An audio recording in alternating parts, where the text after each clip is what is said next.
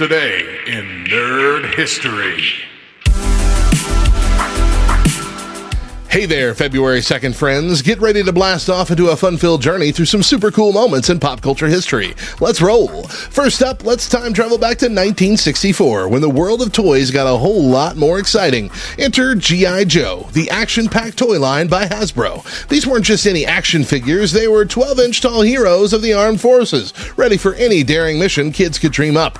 Talk about bringing your backyard battles to life. Fast forward to 2001, and we're diving into the quirky world of Oh Brother, Where Art Thou in theaters. This isn't just a comedy drama, it's a wild, rollicking ride loosely based on Homer's Odyssey. Set in the 1930s Mississippi, it follows three escaped convicts on an adventure filled with twists and turns. And let's not forget that toe tapping Grammy Award winning soundtrack. It's a musical journey all on its own.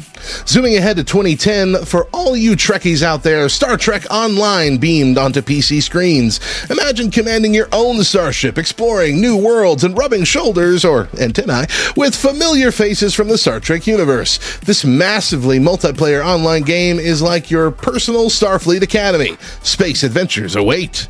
Craving more nerdy delights? Set your coordinates to lovethynerd.com slash nerd history for a galaxy of fun facts and nostalgic nuggets. And don't forget, this week at lovethynerd.com slash nerd history pod, we're warping into the nerd history of Facebook. It's going to be an epic exploration of digital dimensions, so join us for the journey.